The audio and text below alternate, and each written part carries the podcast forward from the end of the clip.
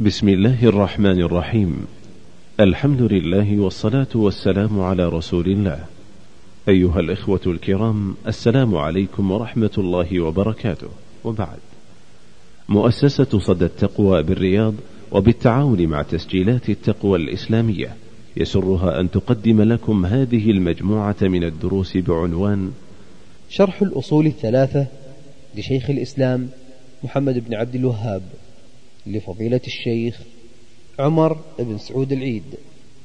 وذلك ضمن دروس الدورة الثانية المقامة بجامع العثمان بحي الحمراء بالرياض. نسأل الله أن ينفع بها المسلمين. والآن مع الشريط الثاني. بسم الله والصلاة والسلام على رسول الله وعلى آله وصحبه أجمعين.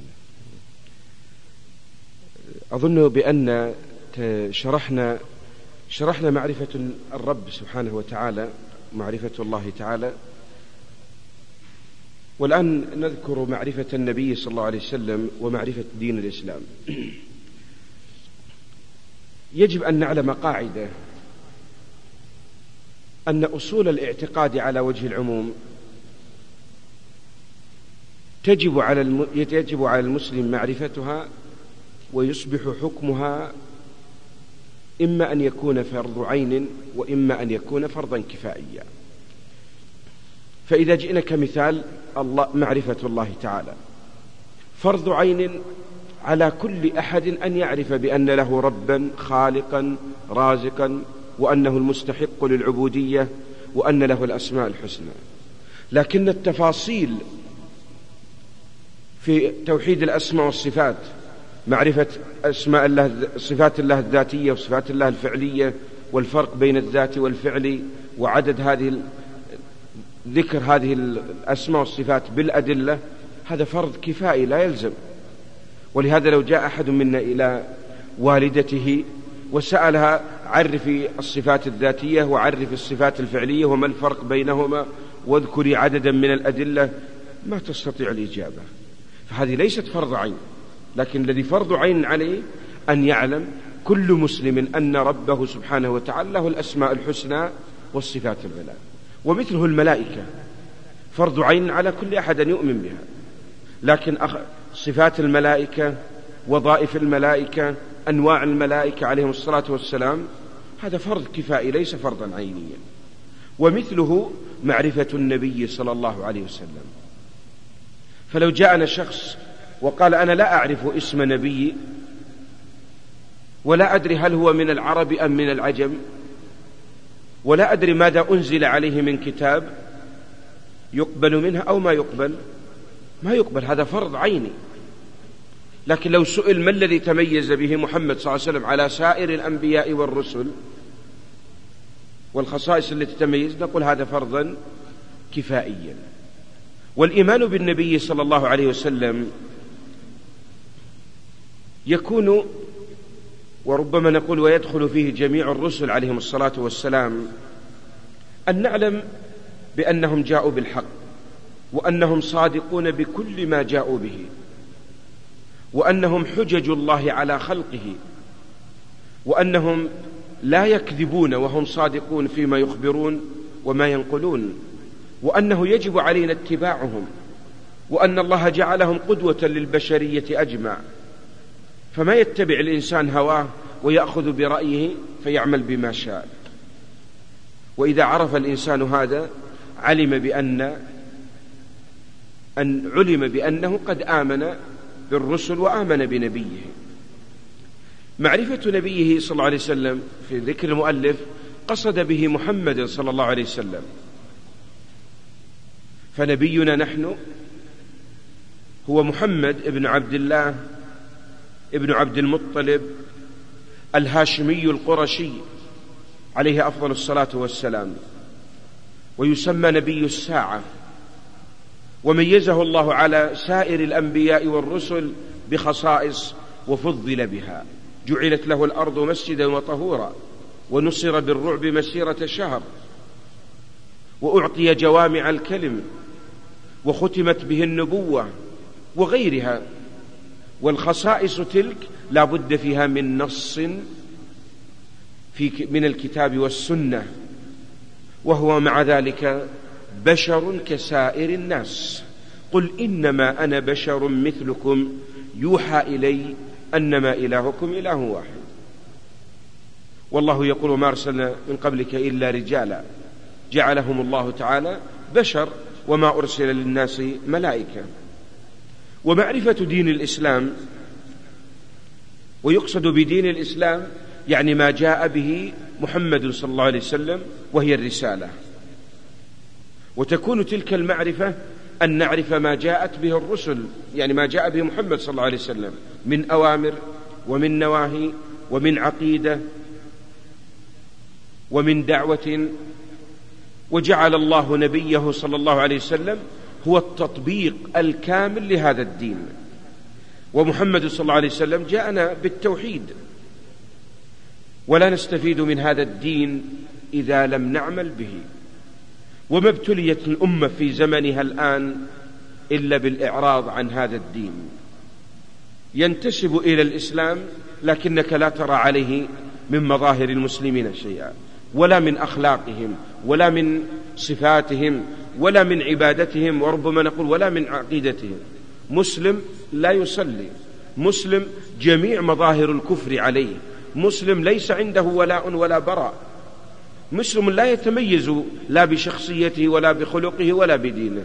اسمه محمد واسمه عبد الله ومع ذلك ليس له من الاسم نصيب حتى يؤخذ. ودل على ذلك الإسلام. قال العلماء هنا إن الإسلام يطلق إطلاقان. الإطلاق الأول هو الإطلاق العام. والإطلاق العام يشمل جميع ما جاءت به الرسل عليهم الصلاة والسلام على وجه العموم. ودليل ذلك قوله تعالى إن الدين عند الله الإسلام. ومن يبتغي غير الإسلام دينا فلن يقبل منه. الإطلاق الثاني هو الإطلاق الخاص وهو ما جاء به النبي صلى الله عليه وسلم من أركان الإسلام الخمسة. حين سأله جبريل أسألك عن الإسلام فجاء أن تشهد أن لا إله إلا الله وأن محمد رسول الله ثم تقيم الصلاة وتؤتي الزكاة وتصوم رمضان وتحج بيت الله. قال صدقت. هذه أركان الإسلام التي عندنا. الأمم الأخرى عندها إسلام وأركانها لا نعلم بتفاصيلها نحن. فإذا أصبح الإسلام يطلق إطلاقان إطلاقا خاصا وإطلاقا عاما. في قول المؤلف معرفة الدين الإسلامي بالأدلة. الدليل هو الحجة. والدليل هو ما يرشد إلى المطلوب وما يراد الحديث عنه. مثل نقول الكتاب دليل السنة دليل وأدلة الشرع عندنا متنوعة. والأدلة التي جاء الإسلام بالحث عليها منها القرآن ومنها سنة النبي صلى الله عليه وسلم ومنها العقل ومنها الفطرة. وهذه كلها تعتبر أدلة صحيحة على إثبات مسائل الاعتقاد. لكن العقيدة توقيفية بحتة. يعني بمعنى ما يجتمع العقلاء فيأتون لنا بعقيدة جديدة. أو يطوروها. أو يزيدوا فيها أو ينقصوا منها. فهذا لا يقبل منهم إطلاقا. وإنما المرجع هو الكتاب والسنة. ولو ترك الناس لعقولهم لاختلفت اختلافا شديدا. وهذا من رحمة الله تعالى. لماذا العمدة الكتاب والسنة؟ قالوا لأن مسائل الاعتقاد غيبية. ما هي أمور مشاهدة يستطيع الإنسان؟ هل أحد منا رأى ربه أو الملائكة أو اليوم الآخر أو القدر بتفاصيلها أو غير ما عندنا شيء. مجرد أن يأتينا نص يخبرنا نقول سمعنا وأطعنا. وهذه قاعدة في الغيبيات كلها. أن الأصل فيها هو التوقيف. ويقول العلماء إن عقول الناس تختلف اختلافا كبيرا في الأمور المشاهدة فكيف بالأمر الغيبي؟ ولذلك كمثال كل واحد منا على رأسه شماغ لكن كل واحد منا له بصمة غير الثاني تسأل ليش اشتريت هذه دونها أنا أرى أن هذه أحسن. والثاني يقول سبحان الله كيف هذا يلبس هذه الشماغ ليست جيدة. فإذا اختلفنا في أمر مشاهد فلا أن يكون الاختلاف في الأمر الغيبي أعظم وأشد. وكان من رحمة الله أن العقل لا يدخل وأنه لا يقبل اجتهاد العلماء فيها. اجتهادات العلماء في مسائل الاعتقاد ما تقبل. إذا كان مبناها مجرد الاجتهاد دون أن يكون هناك مستند في قضايا الترجيح بين الأدلة. فإن كان هناك أدلة أخذنا بها ليس هناك أدلة.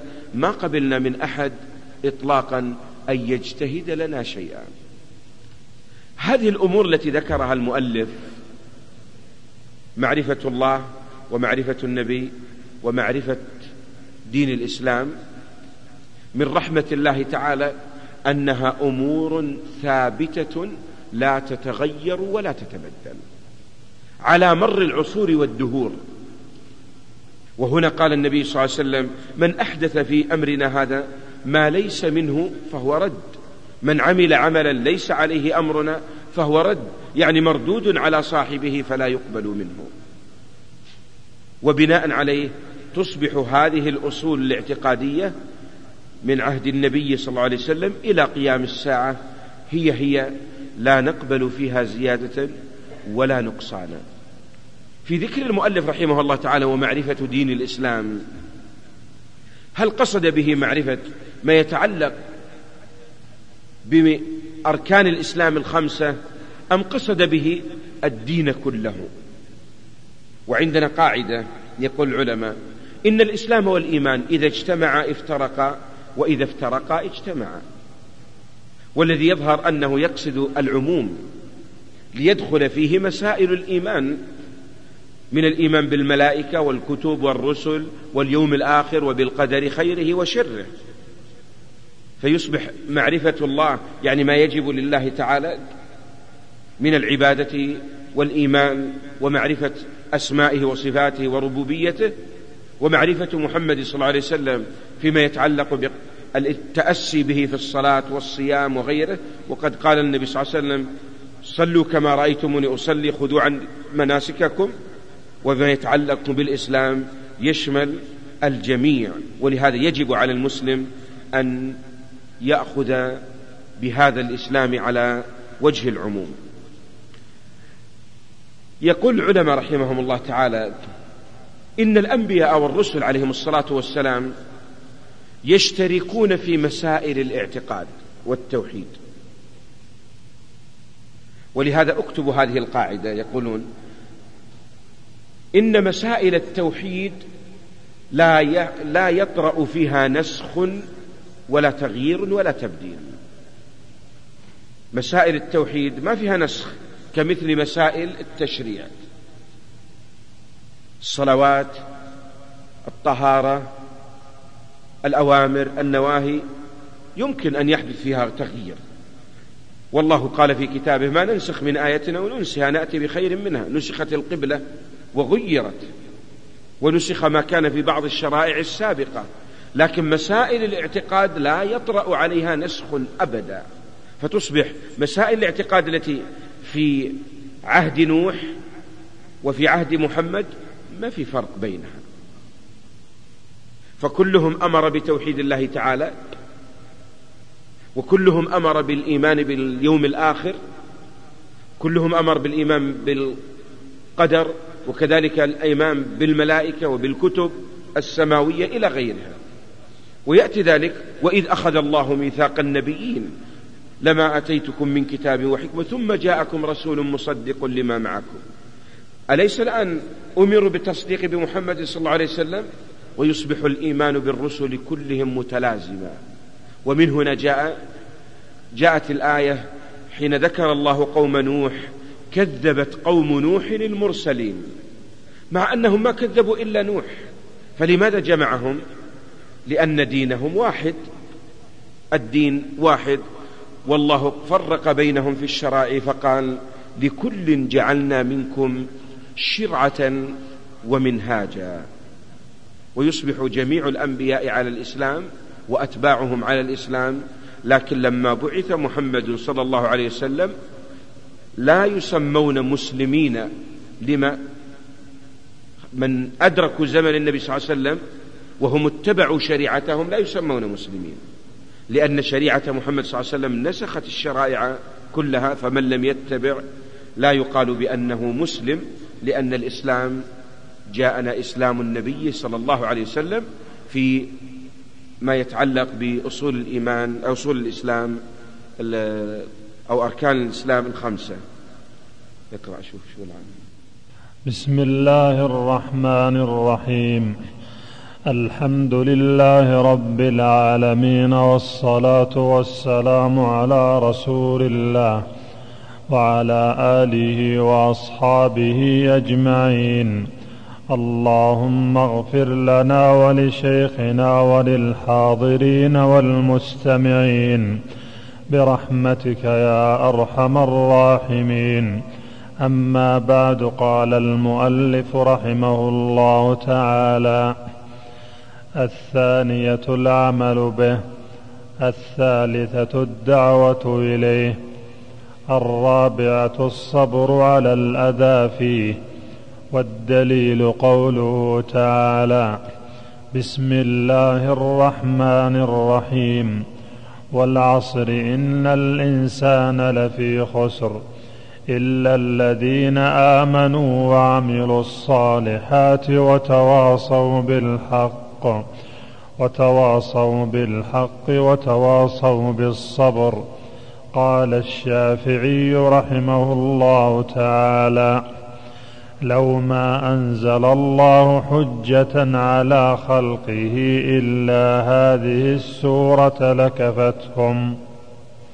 في قول المؤلف رحمه الله تعالى ثم العمل به ثم الدعوة ثم الصبر نبهت بالدرس بالأمس أن من أن العالم الذي يباشر الدعوة ويعيشها سلوكا عمليا وتكون هما له تظهر في كتاباته. واضحة. مؤلف رحمه الله دعا إلى العقيدة وإلى التوحيد. وكان في عصر قد اندرست فيه معالم النبوة والناس يطوفون بالقبور ويدعونها ويذبحون لها من دون الله. فأخذ يعيش ذلك عيشا واضحا ويباشره مباشرة يعني الدعوة. ولهذا أوجب على من يريد أن ينطلق لتوجيه الناس وإصلاحهم بدأهم أولا بالعلم. ولذلك قال معرفة الله ومعرفة نبيه ومعرفة دين الإسلام. فإذا عرفت ذلك انتقلت إلى مسألة العمل. ويقول العلماء إن العمل هو ثمرة العلم. وقديما قيل العلم يهتف بالعمل فإن وجده وإلا ارتحل. وأعطي بمثال صغير جدا الآن. طلاب الذين يدرسون سواء في كليات شرعية وغيره لو سألناهم الآن أجرينا اختبارات الأسبوع الماضي تركوه أو قبله اختبارات فيما مضى قال نسينا كل شيء جزاكم الله خير. لا. ما السبب؟ قد نقول لأنه مبني على غير الإخلاص في الطلب خاصة في قضايا العلم الشرعي.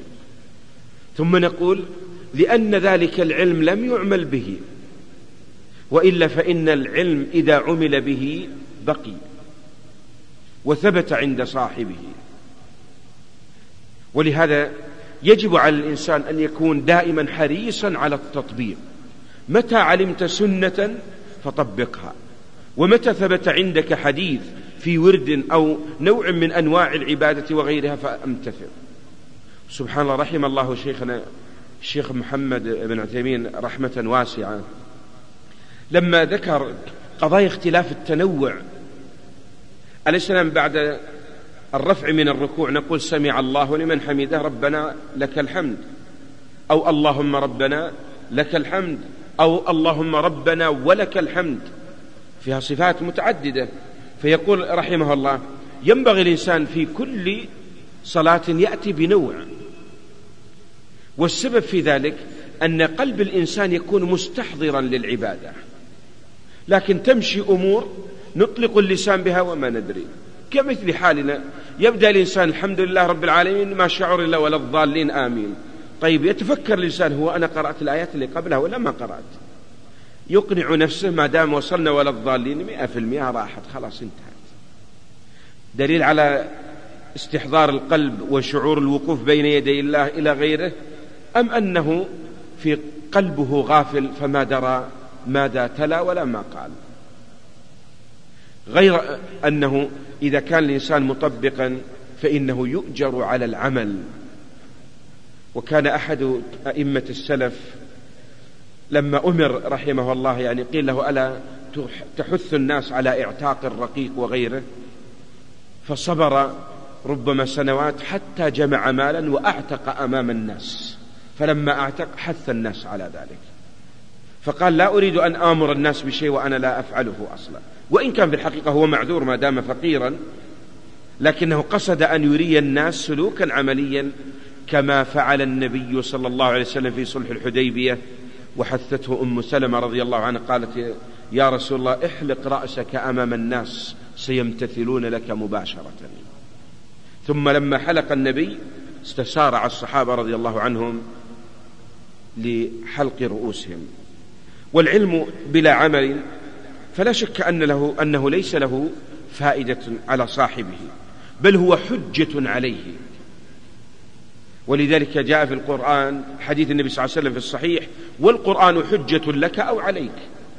متى يكون حجة عليك؟ إذا لم تعمل به وحجة لك إذا عملته.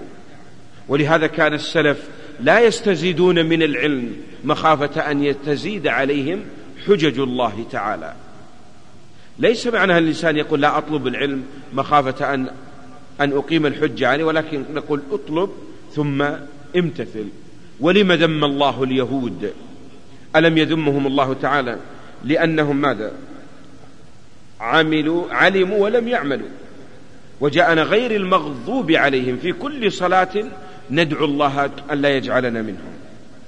لأن عندهم علم ولكنهم لا يعملون بهذا العلم. بخلاف النصارى فلا علم عندهم أصلا وتعبدوا لله تعالى بجهل.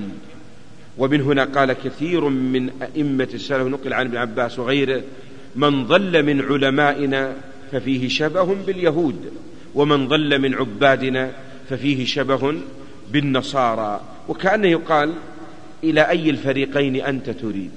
عندك علم عملت به ارتفعت. لم تعمل به كنت كاليهود. لم تطلب العلم فأنت كالنصارى لأنك تعبد الله على غير بينة. ضرب الله سبحانه وتعالى في كتابه بمثلين وربما هما أقبح الأمثال.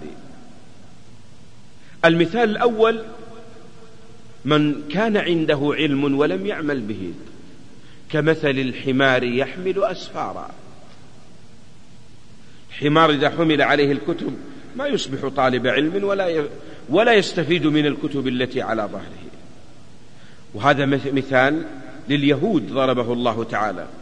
والمثال الآخر كمثل الكلب. واتل عليهم نبأ الذي آتيناه آياتنا فانسلخ منها. واتبع تجد انسلخ منها كلية فاتبعه فأتبعه الشيطان.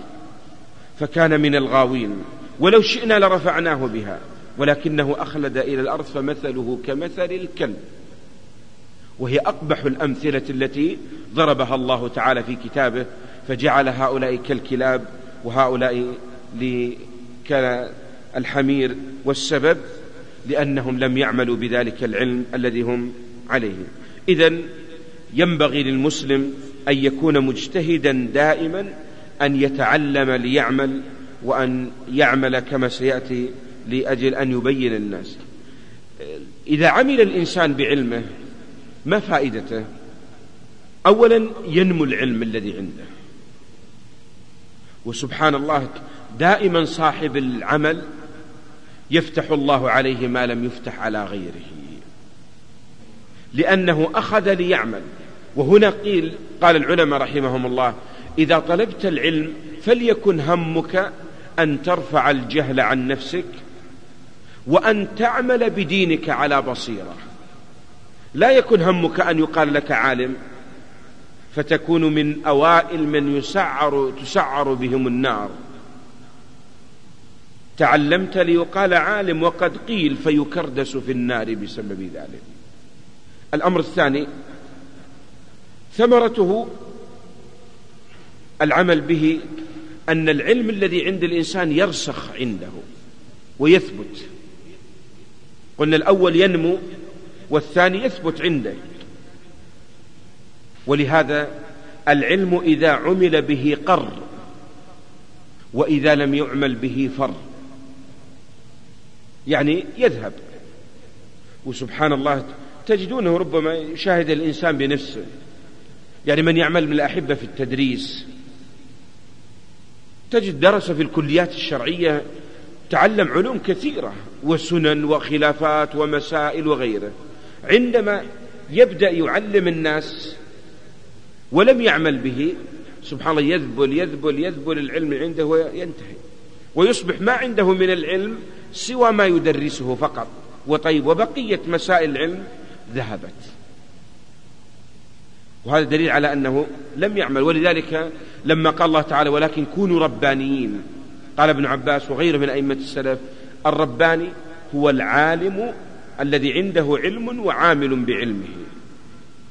المسألة الثالثة وهي الدعوة ولعل هذه من ثمار العلم.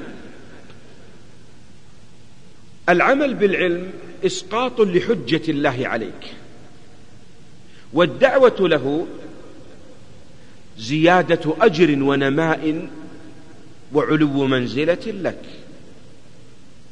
يعني في بعض الأحيان أيها الإخوة تعجب يوجد من طلاب العلم قد يكونوا قضاة قد يكونوا آه، طلاب علم وغيره عندهم آتاهم الله فهوم وذكاء وغيره لكن حين يطلب منه درس كلمة مشاركة ما يتعرض ما يدخل في شيء أبدا.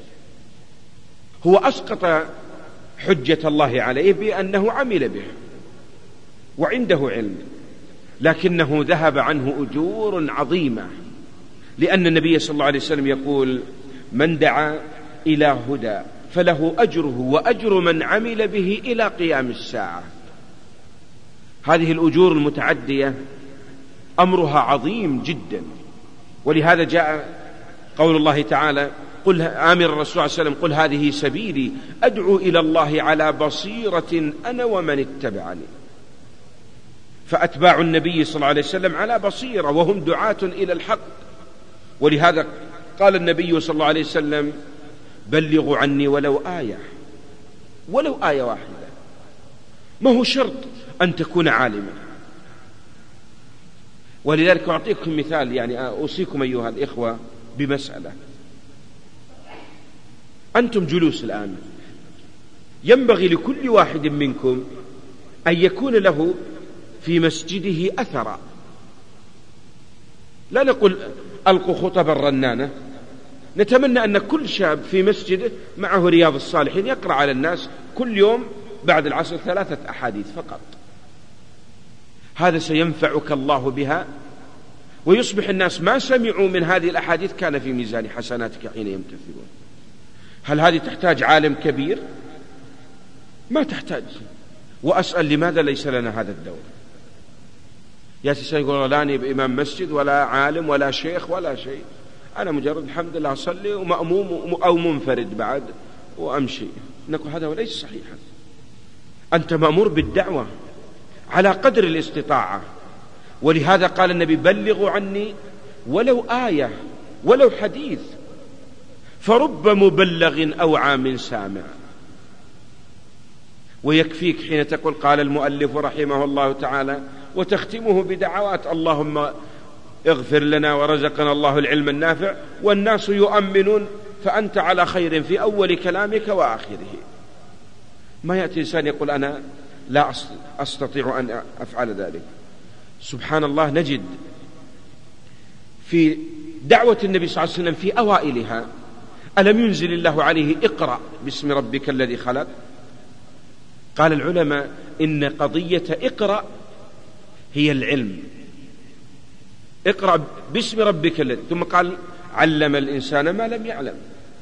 ثم جاءت بعدها قضية الدعوة. يا أيها المدثر يا أيها المزمل أمر محمد أن ينطلق لا أن يجلس في بيته أبدا. ونجد بعض من الناس يظن بأنه ينبغي للناس أن يأتوا حتى يأخذوا من علمه. نقول لا. ليس هذا من هدي النبي صلى الله عليه وسلم. كان النبي صلى الله عليه وسلم يغشى بدعوته الأسواق ومجتمعات الناس وأيام العرب في الجاهلية ومجتمعاتهم ينطلق إليهم النبي. ما جلس في بيته ويقول من يريد يأتيني وإلا أنا لا أصل إلى الناس. وإنما كان النبي يوصل دعوته في كل مكان. في مواسم الحج وفي أماكن متعددة وفي أسفاره وما ترك النبي دعوته إطلاقا. حتى في أمور أموره الخاصة كان النبي صلى الله عليه وسلم داعية في بيته وفي سوقه وفي سفره وفي جهاده وفي كل مكان انطلق بهذه الدعوة. هنا أنبه على مسألة تربوية صغيرة. حين يسمع الناس فضل الدعوة إلى الله تتحمس النفوس للدعوة. وحين نسمع فضل العلم تتحمس النفوس للعلم. ثم يبقى الإنسان حائر ما ندري نحضر دروس ولا ندعو ماذا نعمل؟ وأصبح عندنا طرفي نقيض من الشباب من أخذ بالعلم وما دعا بكلمة. ومن الناس من انطلق للدعوة وما حضر درسا. ونقول الواجب الوسط. فتكون في فالعلم وطلبه وحضور الدروس والملازمة هو الثراء لدعوتك وهو الذي تستطيع تبلغه للناس. لأن الانشغال بقضية الدعوة سرعان ما يذهب ما عندك وربما يشغلك عن حضور كثير من مسائل العلم والفوائد. والواجب على الإنسان أن يجمع بينهما. لا يكون يعني كالمنبت لا ظهرا أبقى ولا أرضا قطع.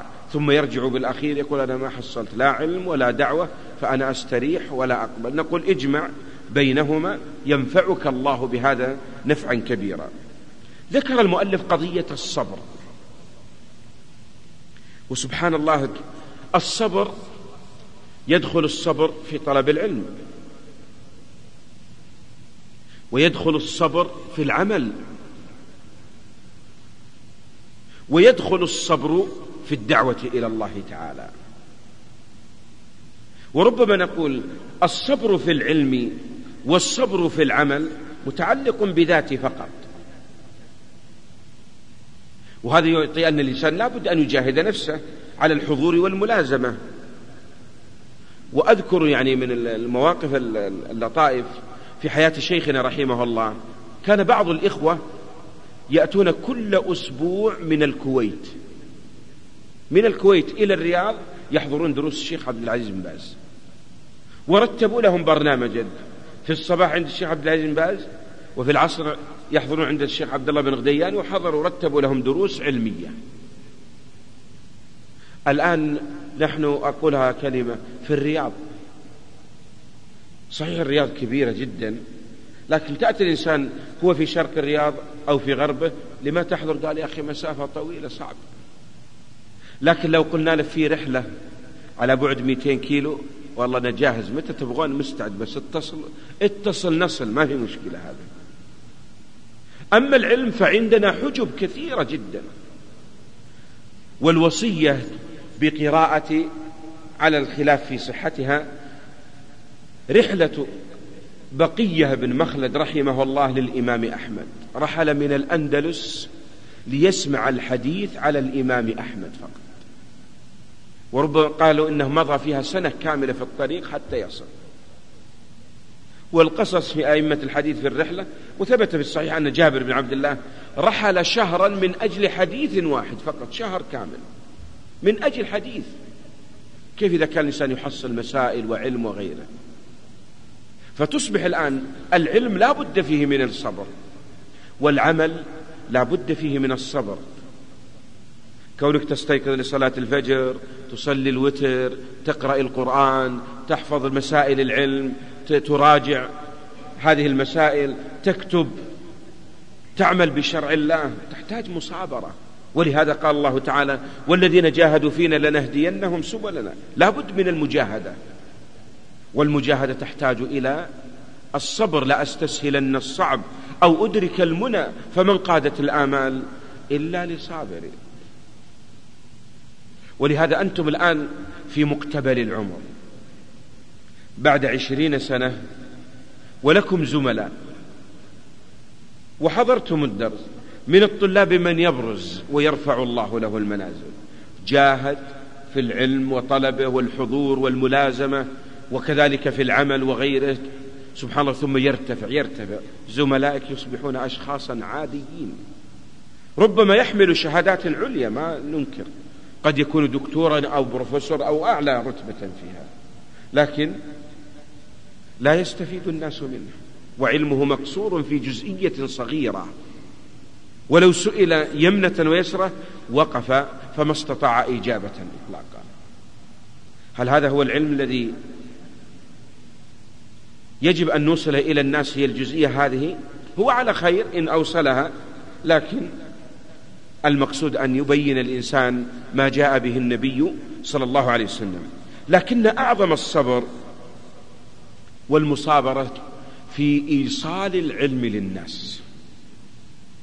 يعني ما يتعلق بنفسي أتحمله قد أضعف وقد أزيد الأمر يعني وما يعلم الناس به أصلا. لكن في إيصاله إلى الناس قد تسمع من الكلمات والسب واللمز والغمز وغيره. فلا بد من قضية الصبر. وهذا الصبر يجب أن يتحلى به كل أحد وأن نربي أنفسنا عليه. والله أمر به. ألم يقل له في كتابه وأمر بالمعروف وانهى عن المنكر. واصبر على ما أصابك. خذ العفو وأمر بالمعروف وأعرض عن الجاهلين. ومن أحسن من قول ممن دعا إلى الله وعمل صالحا. وقال إنني من المسلمين. ثم جاءت ولا تستوي الحسنة ولا السيئة. ادفع بالتي هي أحسن. فإذا الذي بينك وبينه عداوة كأنه ولي حميم. سبحان الله من المواقف اللي حدثني بها أحد الإخوة هذا رجل سبحان الله نشيط في الدعوة. وعندهم بعض البرامج الدعوية يقول ذهبت إلى عدد من المحسنين يعني أطلب مساعدات لهذا العمل الدعوي سواء كان مكتبا أو غيره. يقول دخلت على أحدهم وكان متضايق جدا. يمكن تأثر بصفقة أو يعني بشيء موقف معين أو يمكن خصوم مع أهله وغيره يقول لك كنت أعرض عليه وأعرض عليه ما تحمل. يقول بصق في وجهي. يقول تبسمت في وجهه ومسحتها. قلت هذا البصاق لي أنا لكن جزاك الله خير الخطاب وش صار عليه بس؟ أهم شيء ما, ما جاني ما يهم. سبحان الله يقول هذا المحسن تعجب من تحمله. يقول والله أعطاني شيخ قال خذ اكتب اللي تريد. يقول أنا كتبت مئتين ألف. يقول لو كتبت مليون أعطاني مليون. أسألكم لو جاءنا هذا من يوم يصل بصاق تجد الواحد خذ نعلته وتجالده هو إياه لكن ما هل نفعت الدعوة وغيره؟ وما أجمل ذاك النبي الذي ذكره النبي صلى الله عليه وسلم شجه قومه رموه بالحجارة في وجهه والدم يسيل ويمسح الدم عن وجهه وهو يقول اللهم اغفر لقومي فإنهم لا يعلمون. محمد صلى الله عليه وسلم يأتيه ملك الجبال لما رجع من الطائف وتكلموا عليه. وهو يمشي في قرن الثعالب في الوادي. فينزل عليه إن الله أرسلني إليك إن شئت. أن أطبق عليهم أخشبي مكة في لحظة ما يبقى منهم أحد. سمع مقالتهم الله سمع مقالة قومك لك وأرسلني. قال لا لعل الله أن يخرج من أصلابهم. من أصلابهم. هذا الصبر. ولهذا يجب أن ننقل للناس مسائل الاعتقاد وتكن قلوبنا صابرة في إيصال الخير إلى الناس. لأن بعض من الناس بمجرد أن يرد عليه السفيه أو يسخر به أو يسبه أو يغمزه أو يلمزه يرتفع ضغطه ثم مباشرة إيش؟ ينطلق لأن ينتصر لنفسه. بدلا من أن ينتصر للحق ينتصر لنفسه. هذه المعاني الأربع التي ذكرها المؤلف العلم والعمل والدعوة والصبر قال قد جاءت في هذه السورة العظيمة والعصر. الله أقسم هنا بالعصر والعصر هو الزمن. والله يقسم بأي حد من خلقه. أما نحن فليس لنا أن نقسم بالزمان. ويقصد بهذا الإقسام أقسم بالعصر ويقصد به الدهر والزمن الذي هو محل لكل ما يعمله الناس من خير ومن شر ومن الحوادث التي تقع على الناس. هذه السورة فيها قسم. ومقسم به ومقسم عليه. القسم هو من الله تعالى. والله أقسم بالعصر الذي هو جزء من النهار أو أنه هو الجميع الزمن كله. أقسم بالضحى وبالليل وبالفجر وأقسم بالشمس والقمر وبالكواكب والنجم. والله يقسم بما شاء. الله ذكر إن الإنسان لفي خسر. هذا هو المقسم عليه. وجواب القسم أقسم به سبحانه وتعالى هنا وبين الله أن الإنسان في خسارة. هذا حكم عام لكل البشر. ما يميز أحد دون أحد. وكأنها كلكم يدخل الجنة إلا من أبى. هذه عكسها. الأصل أن الناس في خسارة واستثني هؤلاء إلا الذين آمنوا. ثم جاءت لماذا حكم على الناس بأنهم كلهم في خسارة؟ لأن أتباع الحق قليل. دائما أتباع الحق قليل. والوصية أن يقرأ الإنسان كلام ابن القيم رحمه الله في منزلة الغربة في مدارج السالكين. منزلة الغربة تكلم عن هذه القلة وخلص الناس. أليس الله يقول وإن تطع أكثر من في الأرض يضلوك؟ وما أكثر الناس ولو حرصت بمؤمنين؟ ولما ذكر الله الأنبياء ذكر نوح بعد مدة الطويلة وما آمن معه إلا قليلا. واستثنى الله تعالى الذين آمنوا. قال العلماء الذين آمنوا هو العلم وعملوا الصالحات هي مسألة العمل وتواصوا بالحق وتواصوا بالصبر والتواصي بالحق والصبر هو الذي يتضمن مسألة الدعوة الناس. حين أوصيك بالحق أدعوك. نحن في زمن إذا جئت أقول لكم أيها الأحبة نحن في زمن فتن. فتحت على الناس الشهوات فتحت على الناس المعاصي فتحت على الناس الفواحش فتحت على الناس الدنيا. فالوصية الوصية بلزوم الحق والثبات عليه. فتحت على الناس أو فتح على الناس الشبهات وأصبح الناس يرونها في كل مكان. شبهات تعرض على الناس وما كان الناس يسمعون مقالها ولا يتكلمون فيها. ثم أصبح الآن عندنا من أصبح ينادي بقضية قيادة المرأة وسفور المرأة ومخالطتها للرجال وخذ أمور ما كنا نراها من قبل. وهنا نوصي فتجد نتواصى على الحق اثبتوا على ما أنتم عليه وعلى ما كان عليه من قبل الناس من قبل. وما أجمل كلام ابن مسعود من كان مستنا فليستن بمن مات. فإن الحي لا تؤمن عليه الفتنة. الحي يتقلب في فهمه وعقله وعدادته ودينه واستقامته لكن من مات على ما كان عليه الأوائل فإنه على الخير. بالأمس ما أكثر الفتاوى نسمعها من علمائنا الكبار ابن باز وابن عثيمين وغيره كانت نعرف بأنهم يحذرون منها واليوم أصبحت تغيرت أمور الناس. جاءنا من تسارع للفتية فأجازوا كثير مما لم نكن نسمع بأنه حلالا أو جائزا. والتواصي بالصبر الصبر قالوا إنه حبس النفس عن التضجر في تعريفه. والصبر هو حبس النفس عن التسخط. وغالبا يكون الصبر على أي شيء على المحاب ولا على المكاره؟ على المحاب. واحد قلت له اشرب مويه واصبر. في صبر؟ قدمنا له فطور قلنا تفضل افطر واصبر على على الفطور. في فطور؟ ما في صبر هذه. غالبا يكون على ما يكرهه الإنسان ويشق عليه. ولهذا أمرنا بالصبر. سبحان الله قد يقول بعض الناس يعني جلسات العلم كيف أصبر عليها؟ الحمد لله طيبة. آية وحديث وموعظة وذكرى ونص وغيره ما في وش تحتاج صبر؟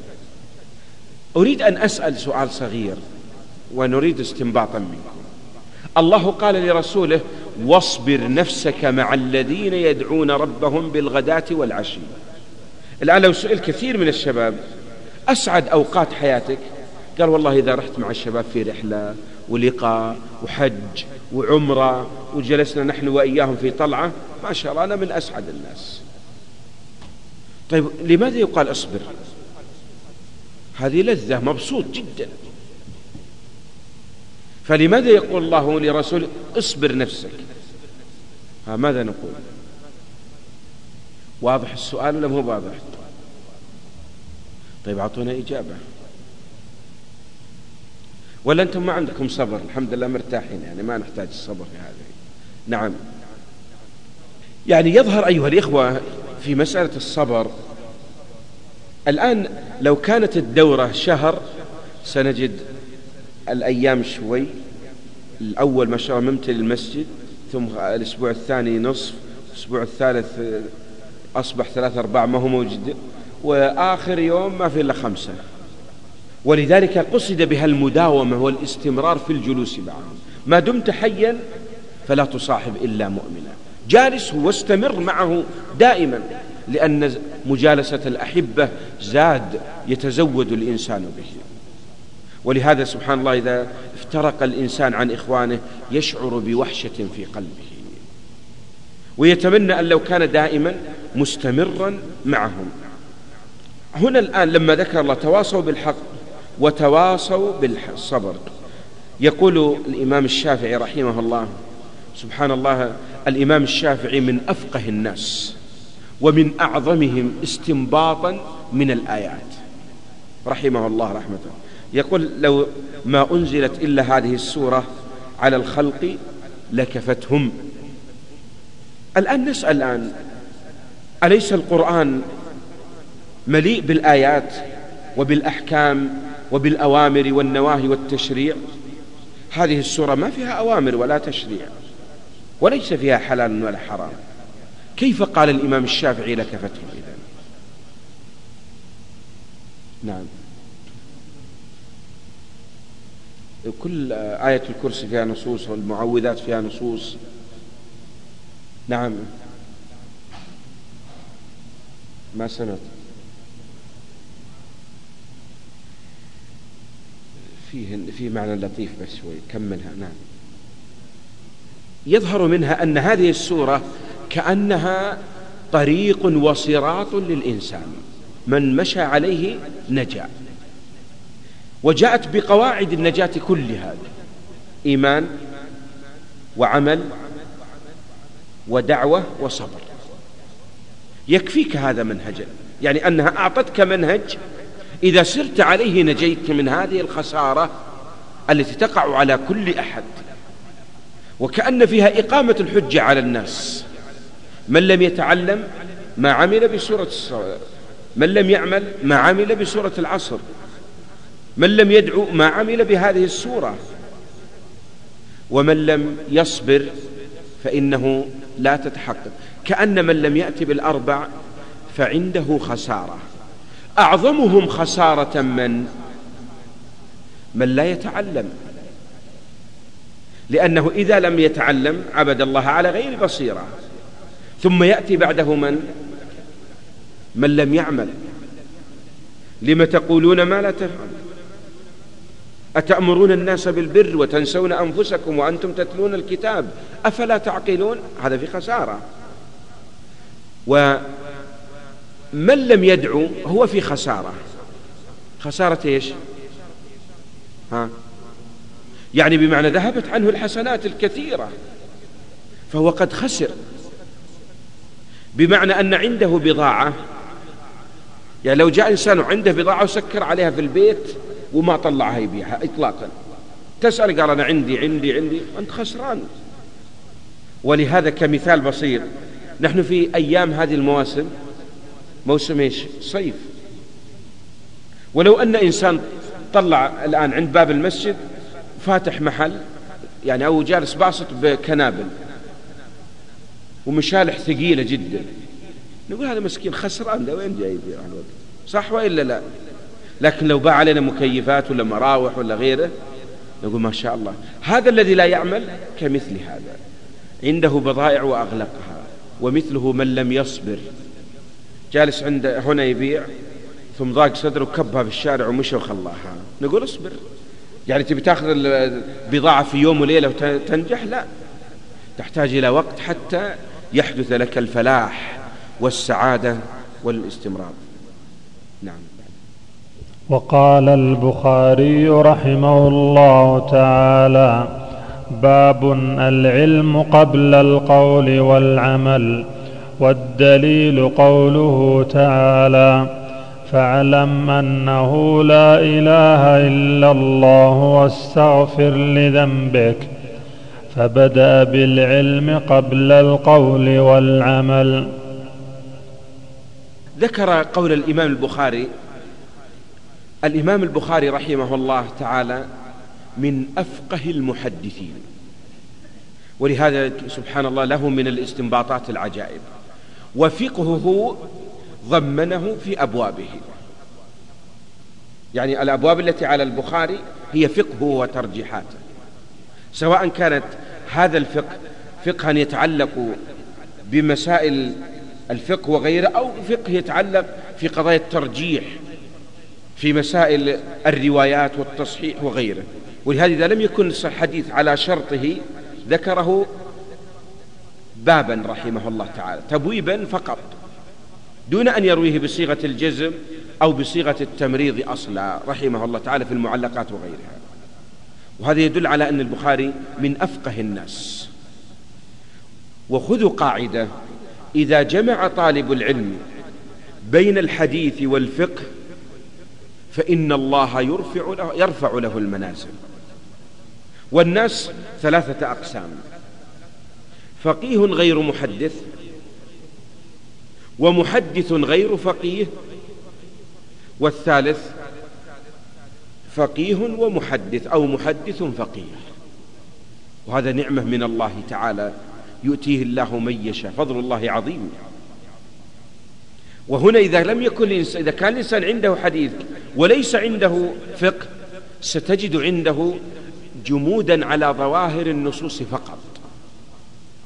ولا تجده يأخذ بقضايا الاستنباط والجمع بين الأدلة والتوفيق بينها.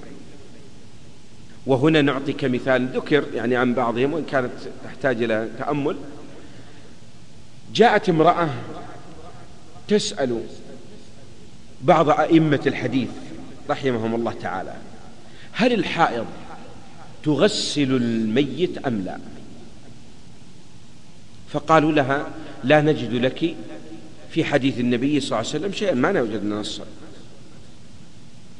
قالوا فمر أبو ثور رحمه الله كان من أفقه الناس. فقالوا اسألي هذا. كأنه يعني سيعجزونه على أنه ما يمكن أبدا لأن ليس عنده حديث أصلا ولا ضبط. فذهبت المرأة وسألت. قال نعم يجوز للمرأة الحائض أن تغسل الميت.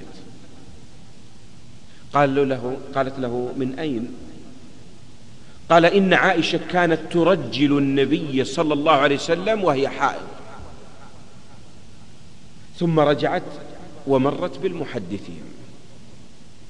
فسألوها ماذا؟ قال قالوا إنه يجوز. قالوا ما دليله؟ ذكروا له الرواية. فلما جاءوا بالرواية قالوا نعم حدثنا فلان عن فلان عن فلان عن فلان ثم بدأوا بالسند ويريدون الروايات واختلافها. طيب كان الأولى قبل ما هو الآن حدثنا. ولهذا جاء الحديث عن النبي صلى الله عليه وسلم من يريد الله به خيرا يفقهه. وذكرها النبي صلى الله عليه وسلم مثل ما جاء بعثني الله به كمثل يعني غيث أنزل نزل عليه فبعضها قيعان فيها تمسك الماء ولا تنبت وفيها من تمسك الماء وتنبت وتزهر. وهذا ذكره ما مثل ما فقه يعني من فقه بما جئت به. وهذا فضل الله يؤتيه من يشاء.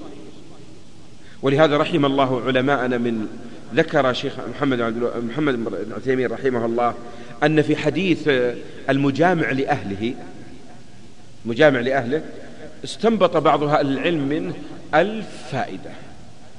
وأظن بأني قرأت شرحا له رحمه الله على الحديث.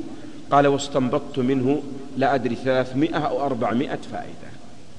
نحن لو جينا قلنا تعال استنبط خذ خمس عشر قال لك ما شاء الله خذ عليها ماجستير ودكتوراه ما هو هذا؟ وذلك فضل الله يؤتيه من يشاء في الفهوم والاستنباطات. ومن هنا لا يغني كتاب عن كتاب ولا شرح عن شرح لأنها فهوم يعطيها الله من يشاء ويفتح الله على من يشاء.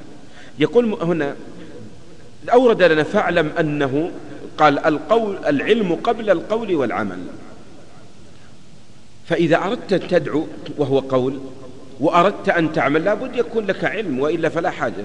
وجاءت استدل به فاعلم أنه لا إله إلا الله واستغفر لذنبك.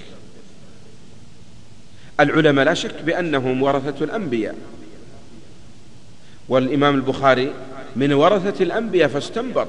هذا الاستنباط العظيم. ولهذا قال فبدأ بالعلم قبل القول والعمل. العلم هنا يقصد به العلم الصحيح. وأعظم العلم هو العلم المتعلق بالعقائد. فلا بد أن يكون الإنسان حريص على أن يعلمها وأن تكون يقينية.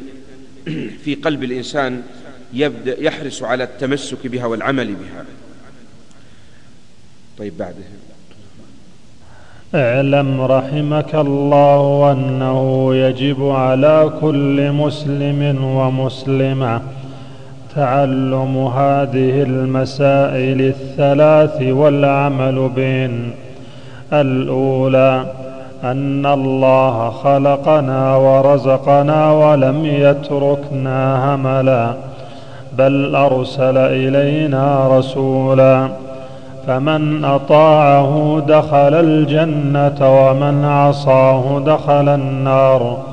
والدليل قوله تعالى إنا أرسلنا إليكم رسولا شاهدا عليكم شاهدا عليكم كما أرسلنا إلى فرعون رسولا. فعصى فرعون الرسول فأخذناه أخذا وبيلا. ذكر المؤلف رحمه الله هنا اعلم رحمك الله. وقلت لكم أن الشيخ محمد في أسلوبه شيء من اللطافة يريد أن يقرب الناس ويهديهم.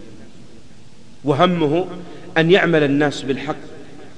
ولهذا دعا لنا في أول الكتاب وكل في كل مسألة تحصل هذه الدعوات الطيبة ونسأل الله أن يرحمنا وإياه ووالدينا.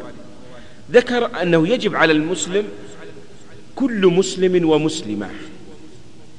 وإن كان لفظة المسلم يشمل الرجل والمرأة لكنه خص المرأة بهذه لظاهر القرآن تأسيا. المسلمين والمسلمات والمؤمنين والمؤمنات والمتصدقين والمتصدقات اهتماما بهم. وأن هذه المسائل يجب أن يتعلمها الناس.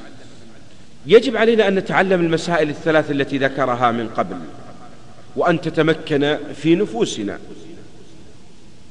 ويجب علينا مع التعلم العمل بهن.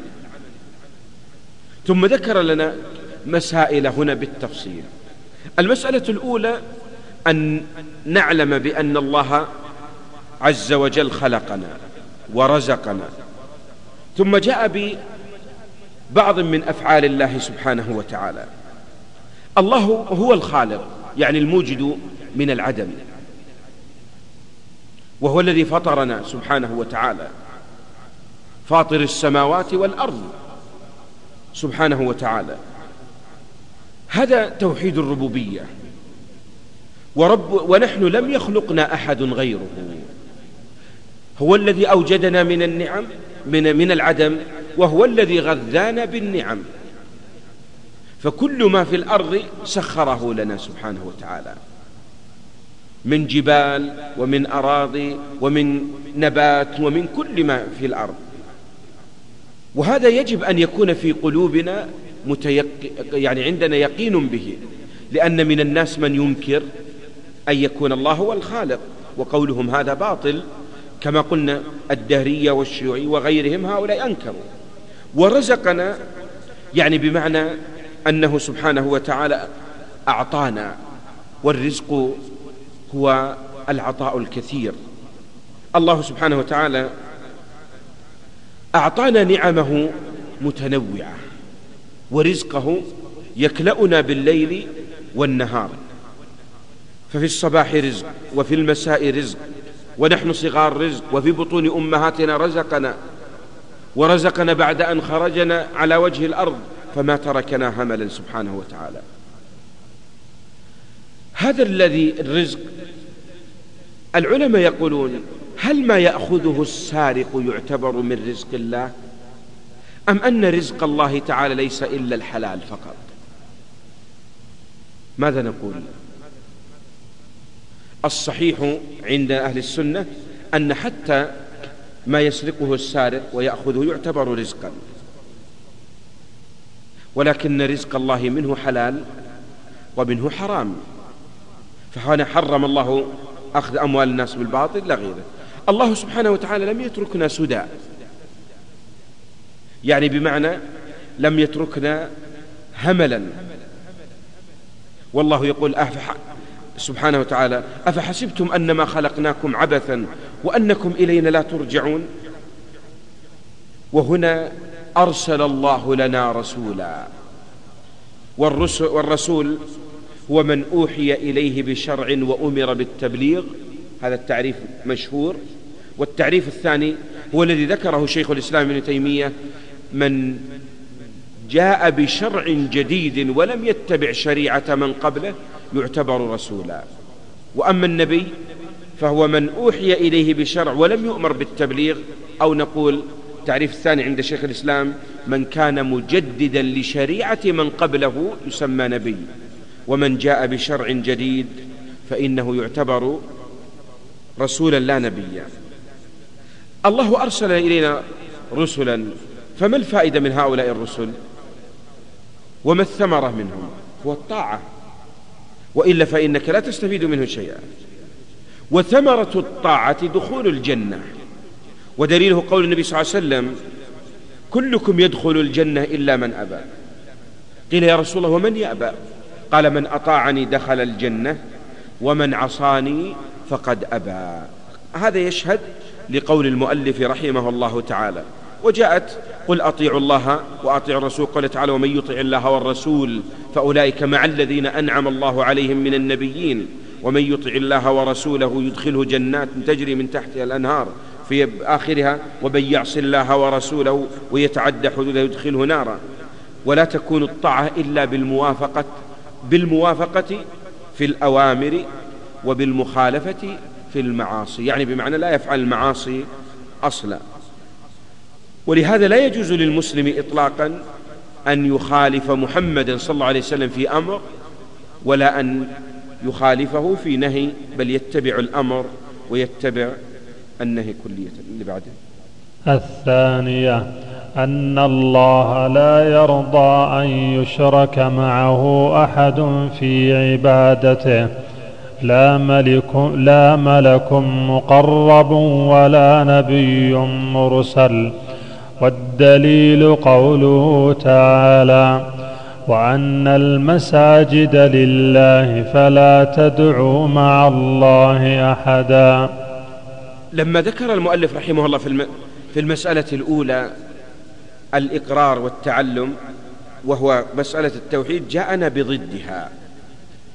قلنا سابقا التوحيد والإيمان يقابله الشرك ويقابله النفاق ويقابله الكفر ويقابله الردة.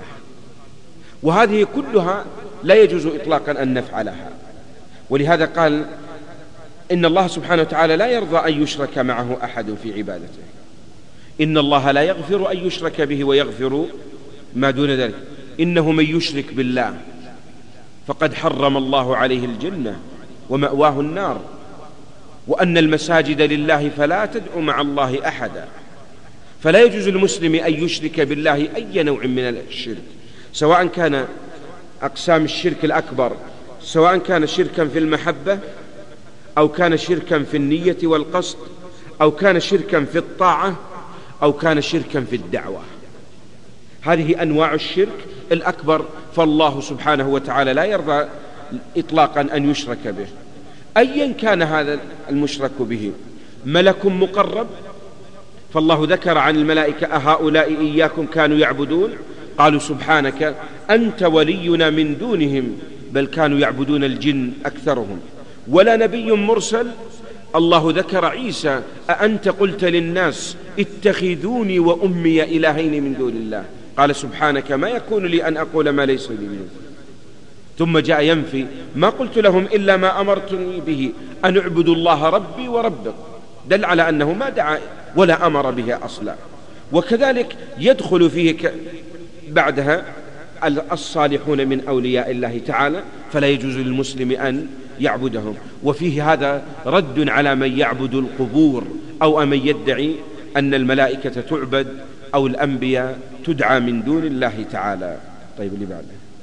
الثالثة أن من أطاع الرسول صلى الله عليه وسلم ووحد الله لا يجوز له موالاة من حاد الله ورسوله ولو كان أقرب قريب والدليل قوله تعالى لا تجد قوما يؤمنون بالله واليوم الآخر يوادون من حاد الله ورسوله ولو كانوا آباءهم أو أبناءهم أو إخوانهم أو عشيرتهم أولئك كتب في قلوبهم الإيمان وأيدهم بروح منه ويدخلهم جنات تجري من تحتها الأنهار خالدين فيها رضي الله عنهم ورضوا عنه أولئك حزب الله ألا إن حزب الله هم المفلحون. ذكر أيها الإخوة بعدها المسألة الثالثة وكأنها النتيجة. إذا وجد التوحيد في قلبك ثم نفيت الشرك عن تعمل به فثمرته ألا تواد هؤلاء الكفار. وسبحان الله المفاصلة نحن في زمان أصبح العالم قرية صغيرة. كنت أتأمل في كلام أهل العلم رحمهم الله تعالى حين تكلموا عن مسألة الولاء والبراء. فماذا كانوا يقولون عنه؟ كانوا يقولون عن الولاء والبراء أنه يجب على المسلم أو لا يجوز المسلم أن يسافر إلى بلاد الكفار ولا أن يجلس عندهم. ولا أن يبتسم في وجوههم ولا أن يؤاكلهم ولا أن ينام عندهم. وجاءت النصوص لا ترى أنا راكم أنا بريء ممن بات بين ظهراني المشركين. أما اليوم فجاءت القنوات وجاءت وسائل الاتصال السريعة فأصبح العالم كله بين يديك. سبحان الله كنت أتأمل ونحن صغار كان الذي يسافر يسافر إلى الكويت أو إلى الإمارات. شخص يسافر لعمل تجد أهله ووالديه وإخوانه كلهم يخرجون إلى المطار يودعون ودموع وبكى على فراقه. ما يدرون هل هو سيرجع ولا لا. الآن إنسان يسافر إلى الصين وإلى أمريكا كأنه طالع لشرق الرياض وغرب الرياض ولا ولا أحد يستقبله ولا أحد دره سافر ولا ما سافر. وكان إذا وفد الإنسان الناس يستقبلونه. وكنت أعجب كان بالأمس يعني وإن كانت حارة لكنها ما يضر من يأتي من الكويت يهجر ما يسلم عليه ثلاثة أيام لأن كانت الكويت فيها نوع انفتاح بعض الشيء.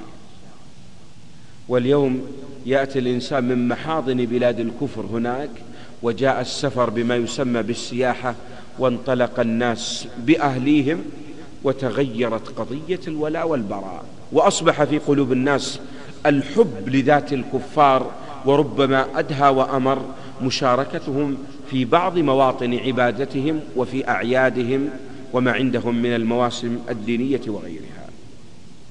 المؤلف رحمه الله هنا جاء يبين الموالاة وهي من مقتضى لا إله إلا الله حين تقول لا إله إذا تنفي كل شيء تنفي الآلهة وتنفي كذلك ما أتباعها.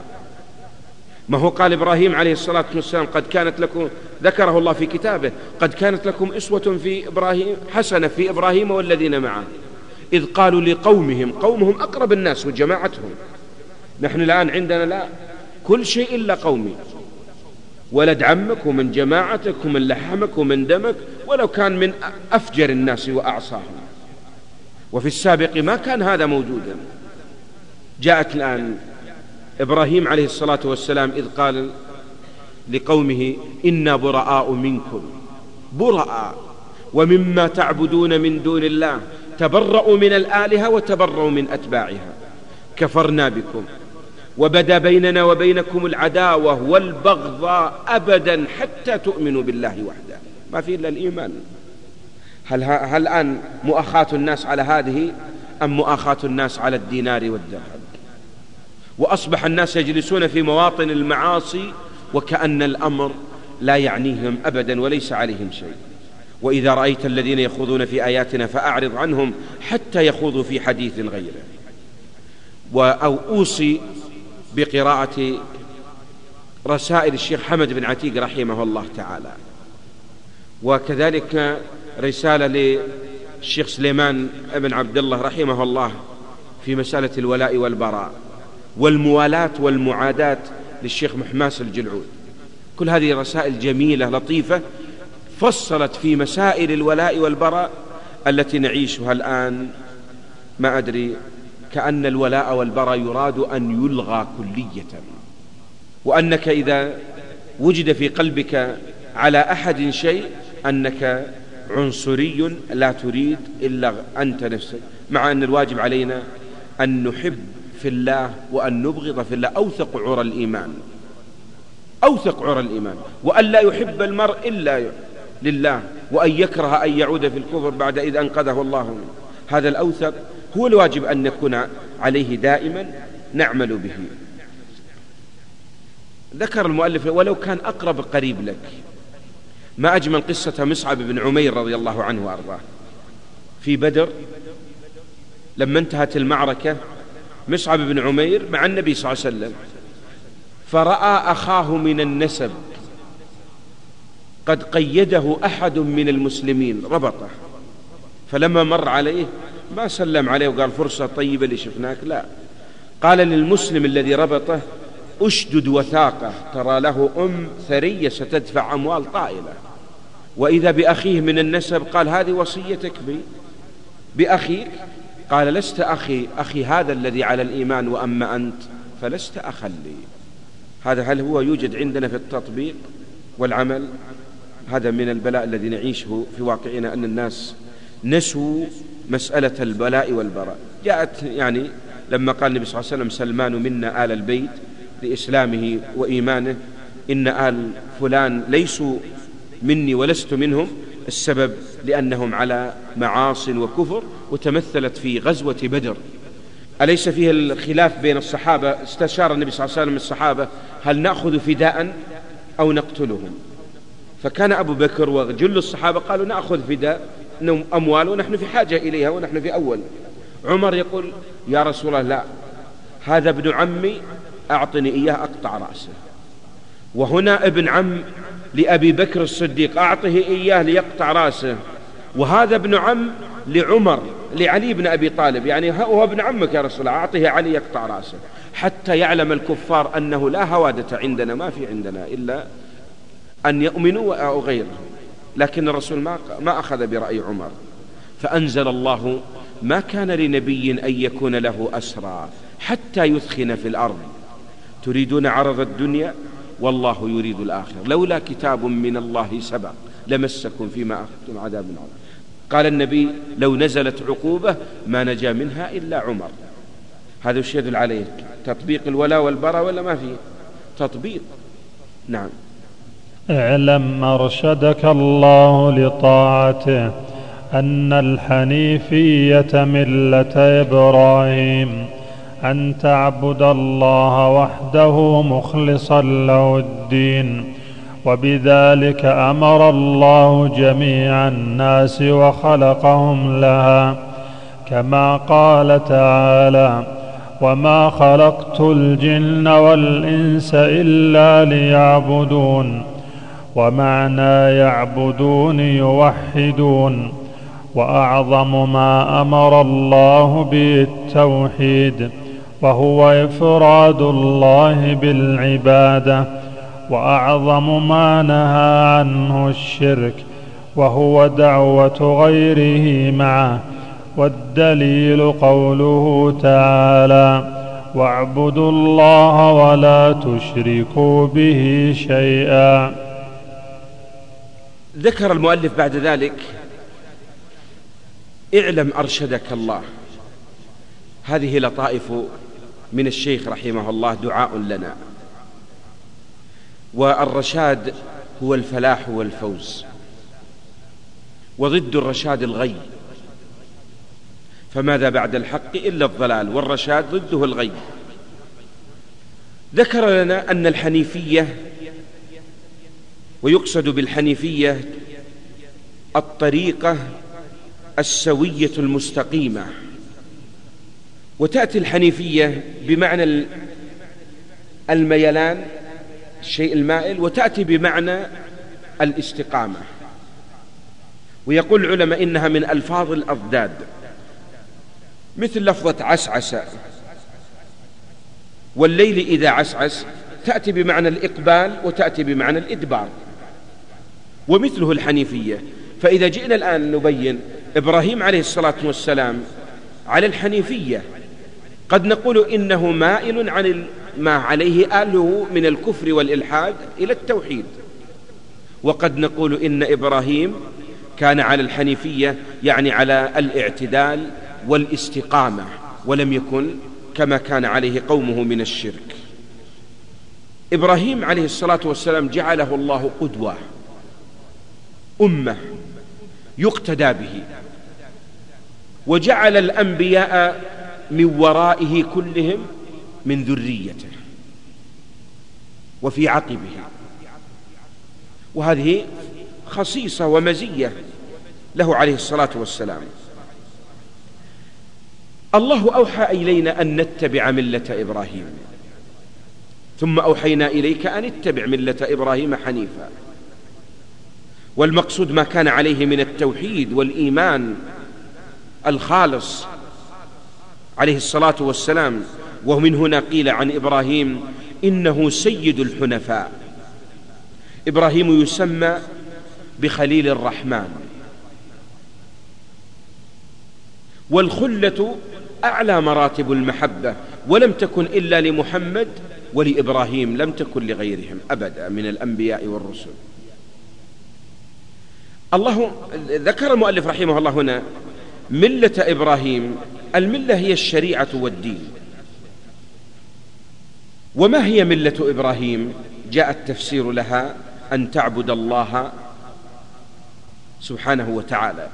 العبادة في اللغة هي الذل والخضوع. يقال طريق معبد يعني مذلل. والعبادة في الاصطلاح اسم جامع لكل ما يحبه الله ويرضاه من الأقوال والأفعال الظاهرة والباطنة. وقد نعرفها بكمال الحب مع كمال الذل. عرفها شيخ الإسلام ابن تيمية بهذا التعريف. وكلا التعريفين لا مانع منه. قال العلماء العبودية لله هي أشرف وصف يطلق على الإنسان. إذا سئلت من أنت فأقول أنا عبد. لكنني عبد لله. عندنا مثل لطيف يقولون يعني العامة يقول عبد الشيوخ شيوخ. يعني عبد الملوك يصبح يامر وينهى وعنده الصولة وجولة صح وإلا لا؟ فإذا كنت أنت عبدا لله فإنك ترتفع فلست عبدا لأحد من الخلق. لكن ليس لي أمر ولا نهي لأن مقتضى العبد أنه يمتثل كل ما يقول له سيده. ولهذا وصف الله نبيه بالعبودية في مواضع متعددة. أين؟ سبحان الذي أسرى بعبده ما قال بمحمد. وأنه لما قام عبد الله يدعوه ما قال لما قام محمد يدعوه. مما يدل على أن محمد أعظم من حقق العبودية لله تعالى. وهنا قال صلى الله عليه وسلم أفلا أكون عبدا شكورا؟ وصف نفسه بالعبودية. قال العلماء إن العبادة في أصلها تنقسم إلى أربعة أقسام. عبادة قلبية وهي سيذكرها المؤلف إن شاء الله حين يسرد الآيات الخوف والرجاء والمحبة والتوكل كل هذه عبادات قلبية. عبادة قولية. قراءة القرآن التسبيح والتهليل الدعوة إلى الله تعليم العلم الأمر بالمعروف والنهي عن المنكر كل هذا عبادة قولية. عبادة فعلية كالطواف والسعي والسفر في طلب العلم والجهاد في سبيل الله كل هذا نسميه إيش؟ عبادة فعلية. عبادة مالية كالزكاة والنذور والأضحية. قال وتجتمع العبادات الأربع في الحج. في الحج تجتمع هذه العبادات الأربع كاملة. يجب أن نعلم مسألة لا يخرج أحد إطلاقا عن العبودية. ما يمكن أحد يخرج عن أن يكون عبدا. وهنا نكتب أن العبودية تنقسم في أصلها إلى قسمين. عبودية عامة ونضع بين قوسين قصرية قصرية يعني إجبارية. الثاني عبودية خاصة وهي اختيارية. العبودية العامة القصرية كل من في الوجود لا يخرج عنه حتى الكافر عبد لله غصب. الكافر يستطيع أن يخرج عن أمر الله تدبيره ونهيه؟ ودليلها قوله تعالى إن كل من في السماوات والأرض إلا آتي الرحمن عبدا. حتى الكفار نعم آتي الرحمن عبد ما يخرج. أما العبودية الاختيارية وعبودية الخاصة فهي لأهل الإيمان. ونسأل الله أن نكون منهم. وجاء في قوله تعالى بل عباد مكرمون وعباد الرحمن الذين يمشون على الأرض هونا. وأنه لما قام عبد الله إني عبد الله آتاني الكتاب. هذه عبودية خاصة وهي لأهل الإيمان دون غيرهم. بعض غلاة الصوفية يرون أنهم يمكن أن يخرجوا عن مفهوم العبودية. ولكن هذا الكلام باطل بل كفر. الله أمر رسوله صلى الله عليه وسلم بقوله واعبد ربك حتى يأتيك اليقين. هم يقولون إن اليقين مرتبة. إذا وصلها الإنسان سقطت عنه التكاليف كلية. فلا يحتاج أن يصلي ولا أن يصوم ولا غيره. ولا شك بأن هذا كلام باطل ليس بصحيح. ذكر أن تعبد الله مخلصا له الدين وأورد عليه ألا لله؟ يعني وما خلقت الجن والإنس إلا ليعبدون يعني بمعنى يعبدون أي يوحدون. ولا شك أن أعظم ما أمر الله به سبحانه وتعالى هو التوحيد. إذا سئل الإنسان عن أعظم ما جاءت به الرسل وما يأمر الله به هو توحيد الله تعالى. وفسر لنا المؤلف في قول المؤلف وهو إفراد الله بالعبادة مضبوط؟ يكتب عندها تعريف توحيد الألوهية. نبهنا ما أدري ذكرناه لكم أو لا. لما ذكرنا تعريف التوحيد العلماء يقولون التوحيد يشمل ثلاثة أقسام فلا بد أن تعرفه بالأقسام الثلاثة. المؤلف عرف التوحيد بقسم واحد وهو إيش؟ الألوهية فقط. وإلا فالتعريف الذي يمكن أن نعرفه إفراد الله في ألوهيته وربوبيته وأسمائه وصفاته. هذا هو التعريف الشامل. فلماذا أفرد المؤلف أو ذكر تعريف المؤلف حين عرف؟ عرف بالألوهية فقط إفراد الله بالعبادة. لأنه إيش؟ عرف أهم أقسامه. ولأن الأقسام الثانية تدخل ضمنا. ما قلنا لكم سابقا أن توحيد الألوهية يتضمن الربوبية والأسماء والصفات. فهو ليس معنى أن المؤلف ما أراد أن يذكر الربوبية والأسماء والصفات وإنما أدخلها ضمنا.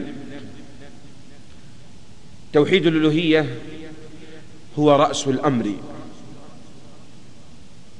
وهو المقام الأعلى وهو سبيل النجاة. وهو الذي يلحق العبد بالنبيين والمرسلين والصديقين والشهداء. وهو الذي يكفر الله به الذنوب. وهو الذي ينجو به الإنسان من الفتن. والتوحيد له منازل عظمى. يجب أن نعرف هذه الثمار. ولهذا جاءت واعبدوا الله ولا تشركوا به شيئا. ذكر الآن أمر جاء بالمقابل وأعظم ما نهى أعظم ما أمر الله به التوحيد. طيب ما أعظم ما نهى عنه؟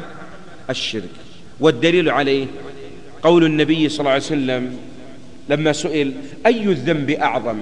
قال صلى الله عليه وسلم أن تجعل لله ندا وهو خلقك. أن تجعل لله ند يعني بمعنى أن تصرف شيئا من أنواع العبودية لغير الله تعالى. والشرك يكون في الألوهية بصرف أنواع العبادات ويكون في الربوبية بشيء بصرف شيء من أفعال الله تعالى للخلق بمعنى أن يوجد من خلق ويرزق غير الله ويحيي غير الله ويشفي غير الله هذا ربوبية. وفي الأسماء والصفات أن آخذ شيئا من أسماء الله وصفاته فأجعلها للمخلوق. اللات مأخوذة من الإله والعزى من العزيز ومنات من المنان. قال وهو دعاء غير الله غيره معه. هذا نسميه نوع من أنواع الشرك. وإن كان الشرك قد يكون في الدعاء وقد يكون في النيات في القلب وقد يكون في الطاعة شرك الطاعة وإن أطعتموهم إنكم إذا لمشركون. اتخذوا أحبارهم ورهبانهم شرك في المحبة. ومن الناس من يتخذ من دون الله أندادا يحبونهم كحب الله. هذا يدل على أن الناس مأمورين. ما الدليل على أن أول واجب أعظم يعني ما أمر الله به التوحيد وأعظم ما نهى الله عنه الشرك؟ واعبدوا الله ولا تشركوا به شيئا. يعني دل على أنه وجاءت ولا تشركوا به شيئا نكرة في سياق النفي فتفيد العموم. أي شرك صغر أم كبر فلا يجوز لك أن تشرك بالله تعالى شيئا. ولهذا جاء سبحان الله قول النبي صلى الله عليه وسلم ما أمرتكم به من أمر فأتوا منه ما استطعتم وما نهيتكم عنه ما جاء فانتهوا عنه ما استطعتم. أمرنا بالانتهاء عنه كلية. كيف فضيلة الشيخ يقول ذكر أن الصراط يوم القيامة يكون دق من الشعر وحد من السيف. يسأل عن درجة الحديث. لا أذكر يعني لا أدري عن صحته وما رجعت نعم. يقول فضيلة الشيخ ما معنى مسألة هل الله عارف أم عالم؟ وضحتم هذا. قلنا العلم لا يسبقه جهل. والمعرفة تسبقها جهل ولهذا ما وصف الله بأنه أنه عارف وإنما وصف الله بأنه عالم. فضيلة الشيخ يقول آه، كيف الجمع بين أن عقيدة موسى عليه السلام أن من التوبة قتل النفس كما جاء في سورة البقرة وبين أن عقائد الأنبياء واحد؟ لا هذه ما هي بعقيدة شريعة دي. هذه شريعة وليست عقيدة. واضح؟ يعني هذه حكما خاصا وجاءت عقوبة لهم تراهم. يعني لما شددوا شدد الله عليهم. وإلا فهذه ليست عقيدة وإنما هي شريعة. نعم. بس يكفي. السلام عليكم. شكر الله لفضيلة الشيخ على ما قدم وجعله في موازين حسناته وإلى اللقاء مع شريط آخر. وتقبلوا تحيات إخوانكم في مؤسسة صدى التقوى للإنتاج بالرياض وتسجيلات التقوى الإسلامية. والسلام عليكم ورحمة الله وبركاته.